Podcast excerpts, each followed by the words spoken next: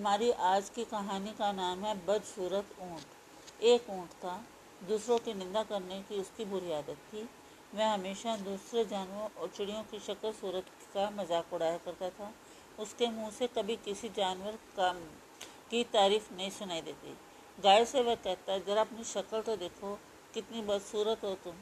हड्डियों का ढांचा मात्र है तुम्हारा शरीर। लगता है तुम्हारी हड्डियाँ खाल फाड़कर किसी भी क्षण बाहर निकल आएँगी बहन से वह कहता, तुम्हें, तुमने तो भगवान के साथ ज़रूर कोई शैतानी की होगी।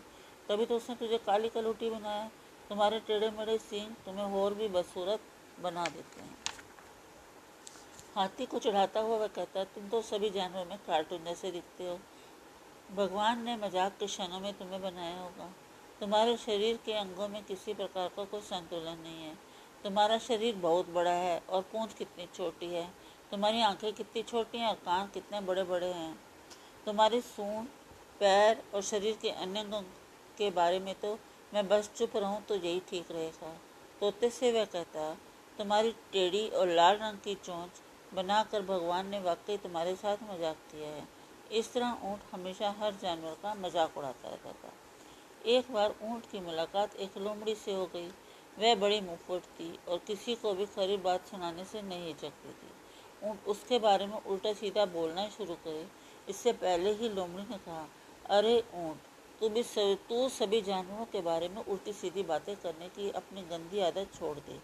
जरा अपनी शक्ल सूरत तो देख।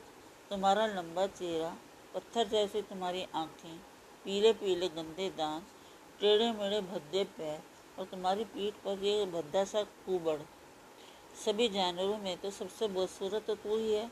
दूसरे जानवरों में तो एक दो कमियाँ होंगी, पर तुम में तो बस कमियाँ ही कमियाँ हैं।